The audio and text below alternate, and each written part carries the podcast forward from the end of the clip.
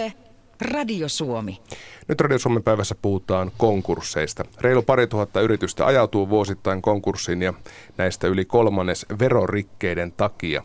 Näin kävi myös 35 vuotta kuljetusalan yrittäjänä toimineelle Ossi Myllymäelle. Yrityksellä... Yrityksellä oli yli sata työntekijää ja uusi halli rakenteilla, mutta kun pankista ei saanut lainaa, veroja jäi maksamatta ja seurauksena oli konkurssi. Kolme vuotta on konkurssista nyt kulunut, kaikki on edelleen kesken, velka kasvaa ja omaisuus on takavarikossa. Näin Ossi Myllymäki. Oikeudenkäynnit jatkuu ja konkurssipesä hakee vahingon korvauksia. Aivan niin kuin minä olisin omalle yritykselle jotain suurta satojen tuhansien eurojen vahinkoja tehnyt. Silloin heti alussa niin Myllymäen kuljetuksen kalusto meni myyntiin. Se on saatu realisoitua.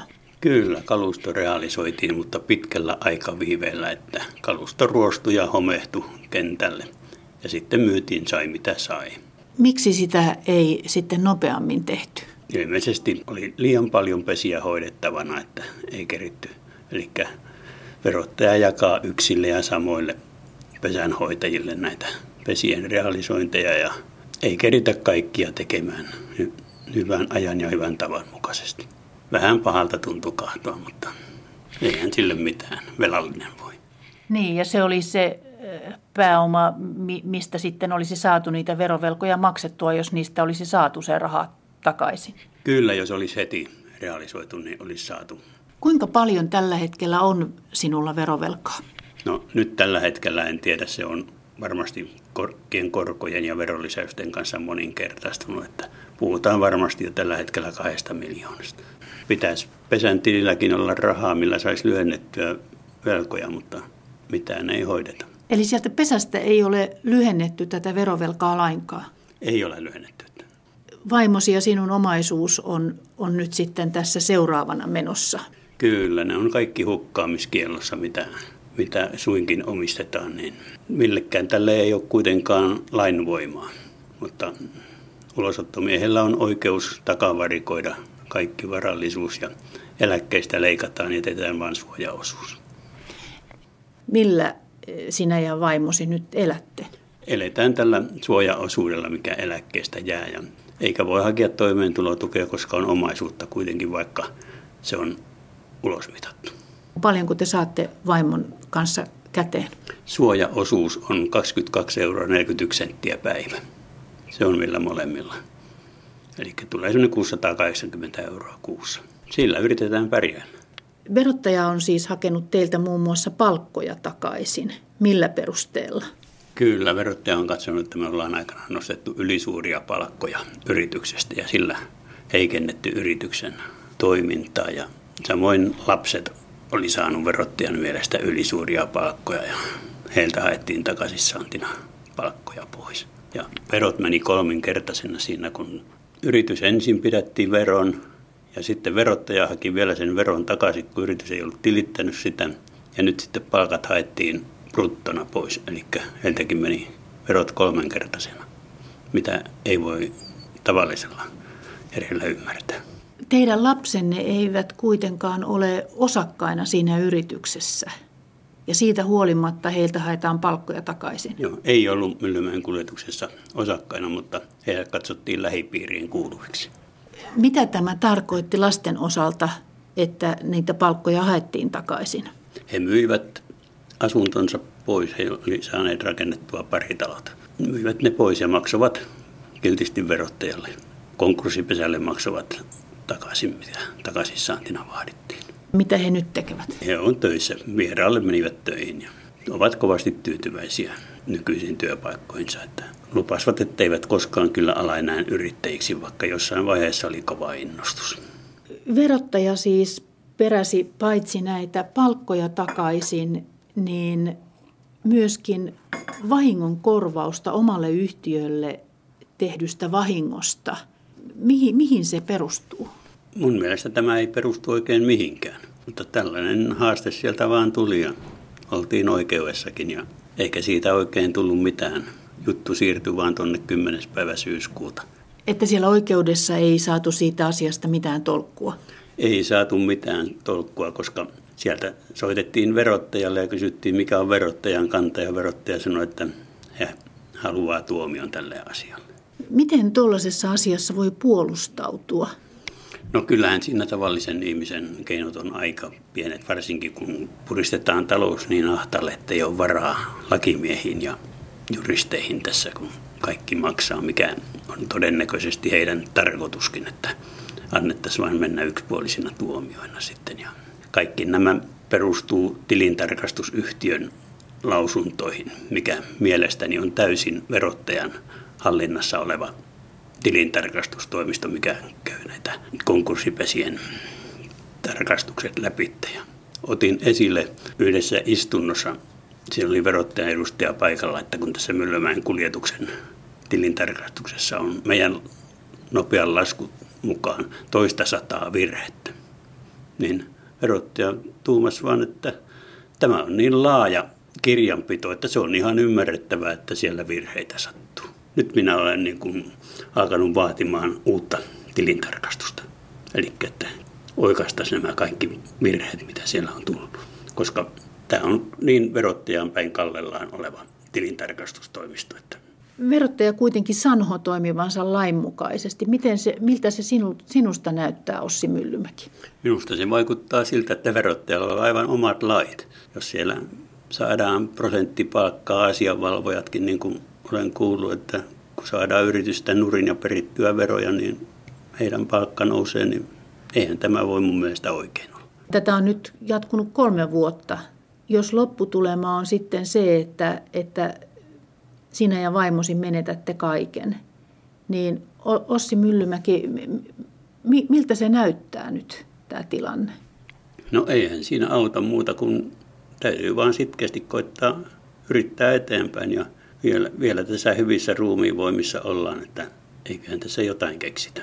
Jos kaikki verot katsotaan, mitä on maksettu, niin niitä on kymmeniä miljoonia, mitä yhteiskunnalle on tilitetty veroja. Että tämä on pieni murtoosa, mikä nyt on jäänyt pystyyn. Ja nämäkin olisi maksettu, jos heidän kanssa olisi pystynyt sopimaan. Ei, ei annettu mahdollisuutta maksaa. Paikalla on tosiaan lainsäätäjä, talousvaliokunnan puheenjohtaja Sinisten Kai Turunen. Elämäntyö tuntuu, että, että se on vähän niin kuin mennyttä Ossin osalta ja omaisuus takavarikossa ja oikeusprosessi vain jatkuu ja jatkuu. Minkälainen on yrittäjän oikeusturva, Kai Turunen? No tähän asiaan tietenkään en voi, voi ottaa niin kuin kantaa yksittäisenä asiana, mutta yleisesti ottaen, niin eh, mä en pidä kyllä yrittäjän oikeusturvaa kovin hyvänä Suomessa.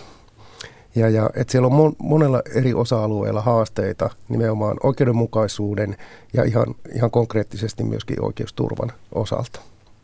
Miksi näin on, vaikka tästä on puhuttu siis pankkikriisistä alkaen, muistan 90-luvulta asti, niin on puhuttu siitä, että, että nämä asiat pitäisi saada kuntoon. Niin, niin kuinka räikeä, että, räikeätä siellä on tällä hetkellä?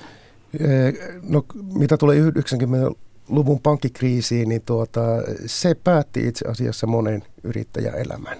Ja, ja, ja, ja meillä on ongelma niin kuin Suomessa se, että jos sä yrittäjänä epäonnistut, niin tavallaan sä oot epäonnistunut silloin elämässä. Ja, ja, ja, ja et, et sieltä on vaikea konkurssin jälkeen enää sitten nousta. Meillä esimerkiksi velkojen perintä, niin, niin, niin meillä peritään edelleen niitä 90-luvun velkoja, jotka ovat sitten moninkertaistuneet kaikkien korkojen ja korotusten kautta, ja varsinkin verovelat. No Ossi Myllymäki lähetti terveisiä. Hän toivoi, että selvitettäisiin, toimiiko ulosotto lain mukaan. Miten sitä valvotaan? Tässä me tullaan nyt oikeastaan niin kuin siihen ydinkysymykseen, kun kysytään, että miten viranomaisten toimintaa valvotaan. Ja meillähän toimii niin kuin viranomaiset hyvässä yhteistyössä, poliisi, ulosotto, verottaja. Ja, ja, ja, ja että tuot, se vaatii nyt tässä tapauksessa, niin kuin, kun puhutaan yritystoiminnasta, niin se vaatii siltä yrittäjältä mahdottoman vahvaa panostusta siitä, että, että hän pystyy niin kuin, taistelemaan niin kuin oikeutensa puolesta viranomaisia vastaan, jotka toimivat niin kuin hyvässä tiiviissä yhteistyössä. Ja varsinkin sellaisissa tilanteissa, jossa niin kuin tuota, kokee vääryyttä tapahtuneen, esimerkiksi nyt konkurssipesän huonossa hoidossa, niin että jos sulla on omaisuus takavarikossa, sut on riisuttu rahasta, kaikista taloudellisista mahdollisuuksista, ja sitten sun pitäisi käydä niin vuosia kestävä oikeustaistelu viranomaisia vastaan, niin harva jaksaa ja pystyy ylipäänsä siihen ja sitten pystyy edes rahoittamaan sitä oikeudenkäyntiä, niin eh, tämä meidän järjestelmä onkin vähän semmoinen, että, tuota, että tavallaan eh, toivotaankin, että, tuota, niin, niin, eh, että, että, että kun ei ole pelimerkkejä puolustaa oikeuksiaan, niin ne jätetään puolustamatta. Miksi näin on? Miksi tälle asialle ei kukaan tee mitään? No itse asiassa tälle nyt ollaankin kyllä tekemässä ja mun mielestä pitäisi tehdä paljon enemmänkin.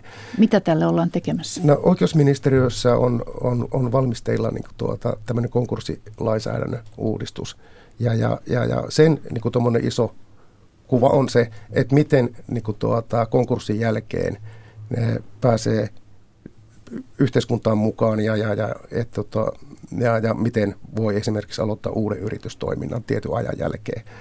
Että tavallaan niin kuin konkurssi, eh, että siinä menneettää joka tapauksessa, mutta sitten täytyisi olla joku tietyn ajan jälkeen, että on mahdollisuus eh, aloittaa uudestaan. Mutta puututaanko siinä myös ihan itse näihin menettelyihin? Eli jos ei tavallaan ole kovasti mahdollisuuksia puolustaa itseään, niin kuin nyt tässä Myllymäen tapauksessa. Joo, meillä on tuota, nämä menettelyt lähtee oikeastaan siitä, että me käytetään Äh, tai itse asiassa niin tuota, ulosottoverottaja niin käyttää näitä menetelmiä väärin. Et me tarvitaan kuitenkin esimerkiksi omaisuuden hukkaamiskieltoja sen vuoksi, että on epärehellisiä yrittäjiä. Ja, ja silloin tämmöinen turvaaminen täytyy suorittaa mahdollisimman nopeasti niin, että tämä omaisuus ei siirry ulkomaille. Mutta me käytetään niin tätä iso lekaa, iso vasaraa, niin, niin ihan sitten vähän joka asiassa – ja, ja tämä tekee niin kuin tämän asian ongelmalliseksi, että, että tavallaan on perusteltua se, että on se iso vasara, jolla voidaan niin kuin, tämmöisiä niin kuin oikeita väärinkäytöksiä niin torjua. Mutta sitten tuota, sitä iso vasaraa ei pitäisi käyttää koko ajan kaikkeen. Miten sitä voitaisiin estää käyttämästä sitä?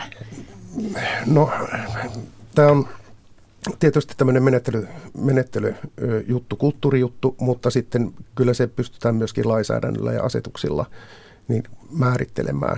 Mutta sitten se rajanveto tietysti on, on niin aika tarkkaa. Mut, Mutta onko lainsäädäntö ja asetukset nyt sellaisia, että ne edellyttäisi, että tässä toimitaan inhimillisesti? Ei ole. Et tuota, sen takia tarvitaan esimerkiksi pesähoitoon lisää selvityksiä ja, ja parempaa niin kuin pesähoitoa me tarvitaan konkurssipesien hoidossa. Sitten me tarvitaan myöskin tuota, tämä uusi konkurssilaki. Tätä on nyt kohta parikymmentä vuotta puhuttu ja puhuttu ja puhuttu. Miksi se ei ole mennyt nopeammin eteenpäin? Mä luulen, että se suoraan sanottuna ymmärrystä ei ole oikein riittänyt.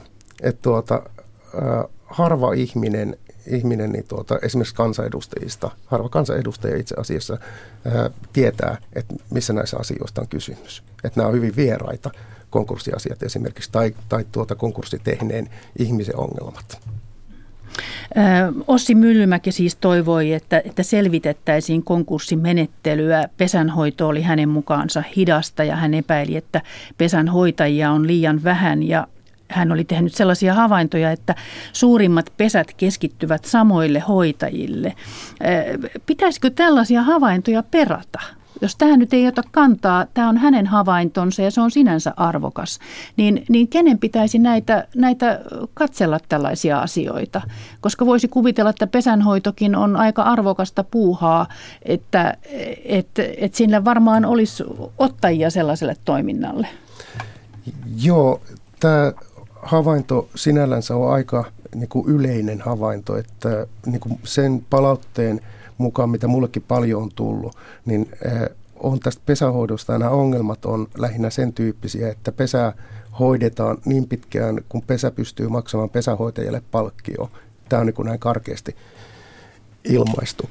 Ja sitten eh, myöskin toinen asia, joka näissä palautteissa on tullut voimakkaasti esille, että sen pesän omaisuutta hoidetaan huonosti.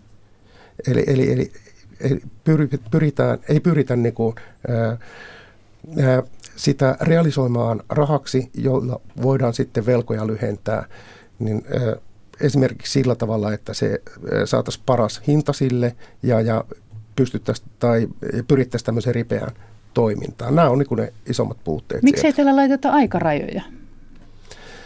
Pesät on tietysti eri kokoisia, että tämmöinen aikaraja voi olla vähän hankala. Se voi muodostua myöskin hankalaksi siitä, että jos on aikaraja, niin pesä joutuu sitten myymään sen ennen aikarajan päättymistä, ja jos ostajat tämän tietää, niin se hinta voi jäädä niin kuin tosi alhaaksi.